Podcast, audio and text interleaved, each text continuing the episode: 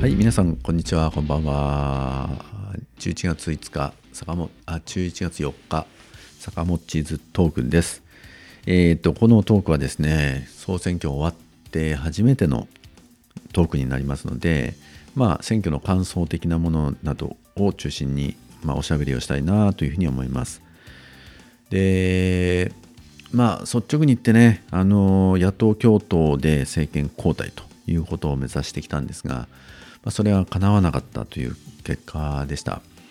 でこの、ね、自民党に対する批判や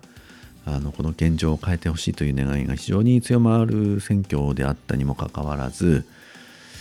まあ、それを本当本当の意味でねそれを変えていくっていうあのそれがこの野党共闘の側にあってでその野党共闘に多くの国民の皆さんの期待をこう集めき切ることができなかったというそういう結果だったなというふうに思うんですね、まあ、全体としてはですよ。でその隙感激を縫ってですねあの改革を標榜した、えー、維新の会が、まあ、前進をするということになったわけですね。でまあそういう意味ではあの本当に残念でしたしとりわけ北陸信越ブロックであの議席をこの2度の選挙で、えー、維持をしてきた藤野康文さんのこの議席がですね今回の選挙で、えー、失うという残念な結果になりました。えーまあ、北陸信越全体で1万9000票ぐらいが足りなかったようなんですがあの11番目の議席最後の議席を自民党と争ってね共産党があとわずかでこの議席を失うということになりましてね、まあ、共産党がここで取ってれば自民党の議席が1つ減っていて共産党が1つ伸びていたということでしたので本当に責任が重いなというふうに思います。えー、まあね同時にあの小選挙区の戦いもあったわけで、まあ、これもですねあの全国的には小選挙区の戦いでやっぱり野党が候補者を一本化して戦ったことによって、えー、62の選挙区で勝利をしてさらにあのもうちょっとでね自民党をひっくり返すというような選挙区も多数ありましてえー、っとその自民党が、まあ、勝ったところであと一歩ともう一押しだったという選挙区はね、えー、っと例えば自民党と野党統一候補の間で、えー、5000票未満の、まあ、僅差で、まあ、自民党を勝たせてしまったところっていうのは16あって1万票未満のでいうと32選挙区あるんですよね。だから本当に競り合ってた本当にね頑張り次第ではあのー、自民党の議席をねガバッと減らして、えーまあ、野党がね数をこう積み上げると。いうことはですね、まあ、やっぱり可能なところにあったんだなということは、えー、そういう結果を見てもよくわかるんじゃないかなと思います。まあ、小選挙区というね、まあ、歪んだ制度なんで、あの野党がバラバラで戦うことによって票が分散されてなかなか勝利できないというだからこそ野党共闘であってでその共闘がいろんなところでこれまでになく前進をして、えー、勝利をつかみ取ったところが多かった。だけれどもあと一歩だったというこういう感じですからやっぱり野党共闘にこそこの政治を変えていく、えー、やっぱりね最大のポイントがあるわけですとこの野党共闘がねやっぱりもう一歩もう二歩あのー、こう足らなかったとだからこの努力方向には間違いないわけでここには間違いない道があるんですけれどもその努力をね、まあ、実践の面でやっぱりさらにさらに進化させなければいけないということもまたあのはっきりした選挙だったのではないかなというふうに思います。で、まあ、我が富山の小選挙区、まあ、私が戦った3区では、えー、44,214の票をいただきまして、えー、得票率は21.46%ということでしたので、まあ、これはあの私が戦った選挙の中でもあの得票数でも得票率でも、まあ、最高の、えー、水準に到達をしていますしそれから富山3区という選挙区のくくりこれはあの旧中選挙区の時代の富山2区にもなるんですけれどもその、まあ、言ってみれば戦後から今日までの、えー、富山五政富山の県西部ですね県西部の選挙区衆議院の選挙区の中でも、まあ、過去最高の、まあ、そういう到達だったわけで、まあ、その意味ではやっぱり非常に大事なですね新しい未年に到達をしたあの選挙だったなというふうに思います。でまあ、ただあの選挙のね議席を獲得するかどうかという点で言えばこれはまだまだ遠いところなんであの、まあ、51%を取れば勝てる選挙ですから、まあ、そう考えればまだねあのまだ足りないというわけですよね。これがまあ3割あるいは3割5分というような得票になっていくといよいよこうひっくり返して議席も見えてくるっていうことなんですがそうそういう意味ではまだねあのもう一押し二押し足りないということではあるんですね。ただあのこの数字だけの問題ではなくて中身の点で言うとやはり野党共闘が富山3区という範囲で限ってみるとあの社民党県連の支持が正式にあってでも連日の個人演説会や出発式や決起集会などでも、えー、島村進代表が熱く熱くあの共に頑張ろうと共産党を応援したことは今まで一度もなかったけれどもやっぱり今ここであの共に手を取り合って頑張ることが大事なんだということでね応援をいただいたり。それから令和新選組勝手連富山の高崎正史さんが、まあ、これも連日応援に来ていただいたり、えー、立憲民主党のパートナーズの皆さんもね個人的に応援をしていただいたりということでこれはやっぱり2017年の選挙の時にはなかったやっぱり協力体制っていうのがあの作られたことは間違いないんですよね。で氷見市ではですねあの社民党のえっ、ー、と谷口貞夫さんがですねこれも個人演説会、まあ、選挙の前の時の共同会戦にも出ていただいたんですが個人演説会でもあの応援をしていただき氷見の場合は澤田、えー、勇市議会議員もですねあの無所属なんですが応援弁士を務めていただいて、まあ、氷見の場合は3人の野党系候補あ野党系市議がですね共産党の穴倉陽子さんもあのその3人がですね応援弁士ということで、えー、登場していただいてあの、まあ、もちろん令和勝手連の高崎さんもお話をいただいたり、まあ、そういう場面があってですねやっぱり新しいそういう戦いがあの現にやっぱりこう作られたと、まあ、こういう変化がですねあの今度の富山3区では作られたというふうに思います。まあ、そういう衆議院選衆議院3区の戦いと、まあ、比例代表の戦いを一体にして取り組みましたのであの富山3区の6つの市では、えー、共産党の比例票も、えー、得票数得票率ともに、えー、前回からプラスになったということで、まあ、これが富山県全体の、えー、比例票のと得票率比例の得票率の前進を作った、まあ、大きなあの土台になったのではないかなというふうに思います。まあ、そういう意味であのこう考えてみると小選挙区候補が、えー、立ってそして小選挙の戦いと同時に比例での前進を訴えるそういう選挙を展開できるという意味では候補者を出すか出さないかっていうのはねこれはこれでやっぱ本当にあの大きなあの影響があるなというふうに、えー、思いました。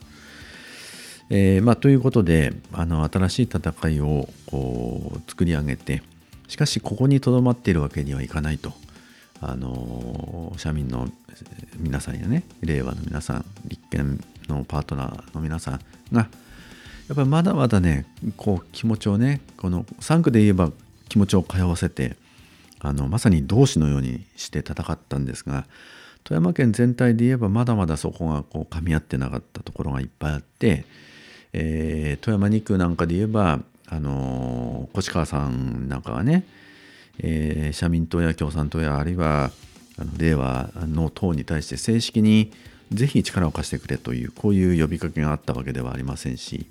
富山1区で言えばもうそもそも野党共闘をしようっていうような戦い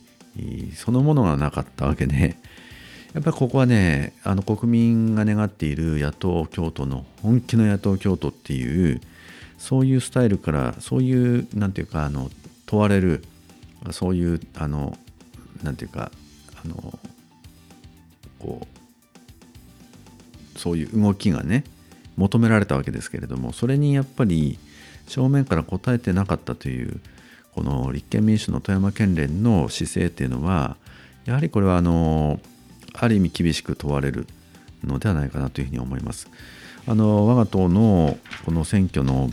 この常任幹部会の声明を出したんですけれどもやはりこういうあの野党共闘のこう本気の戦いというかこれがねこうやっぱり十分にこの力を発揮しできなかったと。その全国各地でこのいろんな心を通う戦いがあった一方であのだけれどもこう課題が残ったと。その共通政策とか選挙政権協力の合意があのそういう大義っていうものはねこうあの作られたんですけれどもそのそういうものが本当に野党が一致団結して勝っていくんだとこういうここにこそ希望があるんだっていうことを国民にやっぱり自信を持って訴えるとかそういうものが目に見える形でこう選挙の中で展開されるとかっていうそういうところではねやっぱり弱かったという面があったんですよ。まあ、富山なんかそうですよね本気で勝とうとしてんのかよっていう感じのそういうものがまああの立憲民主なんかの対応を見てもねあの、まあ、正直言って、えー、期待を裏切るような対応を取ってるわけですよねだからじゃあやっぱり勝つ気ねえんだよなみたいな風にこう市民というか有権者の中に見えるわけですよ。でそういうものが見えてくるからあの維新のようにあののがねあのあなんかやってくれそうだみたいなことでそこにこう有権者の皆さんが心をこうあの奪われる格好になるわけでやっぱりね野党のこの団結はこれは本気だなっていうふうにして有権者の皆さんがそこに心を奪われるというかね心が惹かれるっていうこういう戦いにしなきゃいけないんですけれどもその点では非常にやっぱりまずかったなと。まあ、ここはね改善今後の課題になっていくなと、まあ、富山3区でも引き続きね現状に満足しないでまだまだやっぱり市民と野党の共闘に期待を広げるような戦いを今後どういうふうに展開すべきか、まあ、今度の参議院選挙をね半年後にありますんでそこに向けてねより一層こう高いレベルでの共闘をこう模索していきたいなと。いうふうに感じました。でまあそれはそれとしてですね私がかんあのもう一つ別のことで感じたのはやっぱり社会そのもの全体のね閉塞状況とか資本主義そのものの行き詰まりっていうことの中であの、まあ、自民党政治そのものがダメだから変えなきゃっていうそういう人たちの変化っていうのがもちろん大きくあったんですけどその一方であの若い皆さんを中心にあの投票に行かないからダメじゃんとか投票行かないんで分かってねえよなみたいな捉え方を若い人たちのことをそういう捉え方をするあの向きもあるんですけど私は全くそう思わなくてあの若い皆さんが置かれてる実態っていうのは私たちね私50代ですけども、まあ、これからあともう20年か30年すれば死んでしまう世代ですけどこれからまだ50年60年70年生きる世代からするとこんな状態のままねあの社会を僕らにバトンタッチしてくれるなと地球をねこんな状態にしたままね一層悪くするような状態の地球を残す残してくれるなっていうなんか危機感っていうのはもう相当強いと思うんですね。でまあちょっと前回も紹介前々回かな紹介しましたけれどもあの働く女性がね演説を聞いていただいてあの政治はよくわからないんですっていうふうにおっしゃったんですけれどもだけどもこの雇用の問題とか気候変動の問題とかをやっぱりどうにかしたいっていうようなそういう非常に強い問題意識を感じてでその人たちの気持ちにぴったりくる訴えかけというかあの政治のこと全然わかんないんでどう選んでいいかわからないっていう人たちって多数あると思うんですけどその人たちを分かってないものとして見るのかそれともそういうふうによくわからないような状態にしたままあの若い人たちが政治にコミットできないような条件をこう放置してきた私たちの側の問題として捉えてそういう今の雇用問題やこの気候変動の問題に強く危機感を持っている人たちと共にこの現状を変えるためにはどうしたらいいのか一緒に考えましょうね。こういう問題あるよね。っていうことをやっぱりしっかり提示したりこう語りかけて伝えたりしてそこから一緒に考えようっていうそういうあのこれからの社会を担う人たちと共にね歩んでいくようなそんなあの政治の側からの努力あるいは社会運動をする側からの若者に対するアプローチの努力がこれ欠かせない課題だなっていうことを、まあ、本当に痛感をあのしたわけですね。で私選挙終わった後にあのつぶやいたあの中でねあの皆さんからもリツイートしていただいてるつぶやきがあるんですけれどもあのこういうふうに書きました、えー、歴史はジグザグに進むものですから野党共闘も選挙も今回の結果だけで単純に裁断するわけにはいきませんと、えー、気候変動や格差の問題などは一時の政策課題ではなく地球規模人類史的規模の巨大な課題として目の前に浮上しており今回の選挙結果に一喜一憂はしていられないなと思います。これからの社会を担う若い世代またはまたこれから生まれてくる人たちにこの地球環境とより公平で一人一人が尊重される人間社会を手渡す仕事が山ほど残されていますと引き続き前を向いて一歩一歩進んでいかなければなりませんと、まあ、こんな感じのことをねあの書いたんですね。やっぱりなんかね、いや、もう今度選挙も負けてしまった、悔しいわ、とか言っても、本当もうやってられんわ、とか、ね、もう国民はバカじゃないか、とか言って、まあ、あの言ったりとかするような、ね、こう人がいるんですけど、そんなこと言ってていいのかと、お前ら、自分たちがこの選挙で、今回の野党共闘でうまくいあのいかなかったこともあってそんなことでなんかもう嘆いてていいのかとお前らっていうふうに言われてると思うんです。あの今の時代社会が。そういうふうに私たちにやっぱりね厳しく問いかけてると思うんですね。やっぱりあのそうじゃなくてこのまあ投票に行かなかった人が47%ぐらいかないるわけですけれども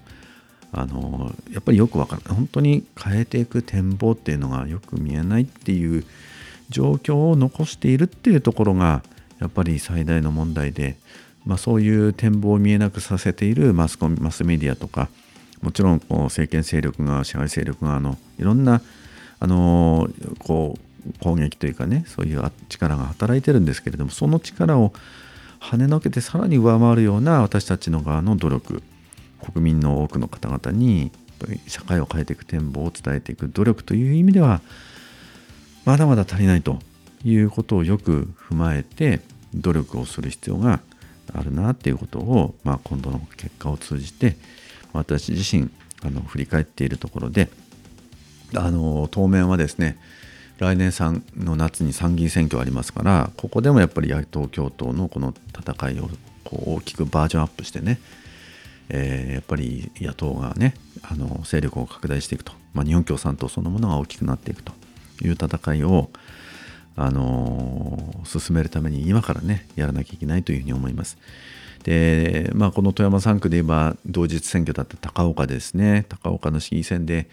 もう本当にこれも悔しいんですけれども大事な2議席をですね共倒れするという結果を生んでしまってで、まあ、これはあの深く総括をして、えー、どこが問題だったのかということをはっきりさせながらねあの、まあ、根本的にはやっぱり党のそのものの力を強くする努力があの必要だということなんですがあのそういう教訓を導き出しながらやっぱり直ちに4年後に議席を回復できるようなそういう努力を進めていきたいと思いますし、まあ、当面の問題で言うと射水市議会議員選挙があの今週ねあの来週7日から始まりますんでここでは根木武義さんの議席を1議席になりますが何としても守り抜いて、えー、まあ、来年の参議院選挙につなげる結果を出したいなというふうに思っています。まあ、あの選挙の感想的なものでだらだらといきましたので、えー、まあ、またねいろいろこう選挙の中で感じたこととか大事だと思う課題とかあの日々の取り組みとかをですね、まあ、引き続き坂本チーズトークあの続けていきたいとあの選挙終わったからこれで終わりというふうにしないでね、えー、いきたいなというふうに思っていますのでまた今後もよろしくお願いいたします、えー、今日は、えー、お聞きをいただきましてありがとうございました。坂本地図トーク11月4日でした。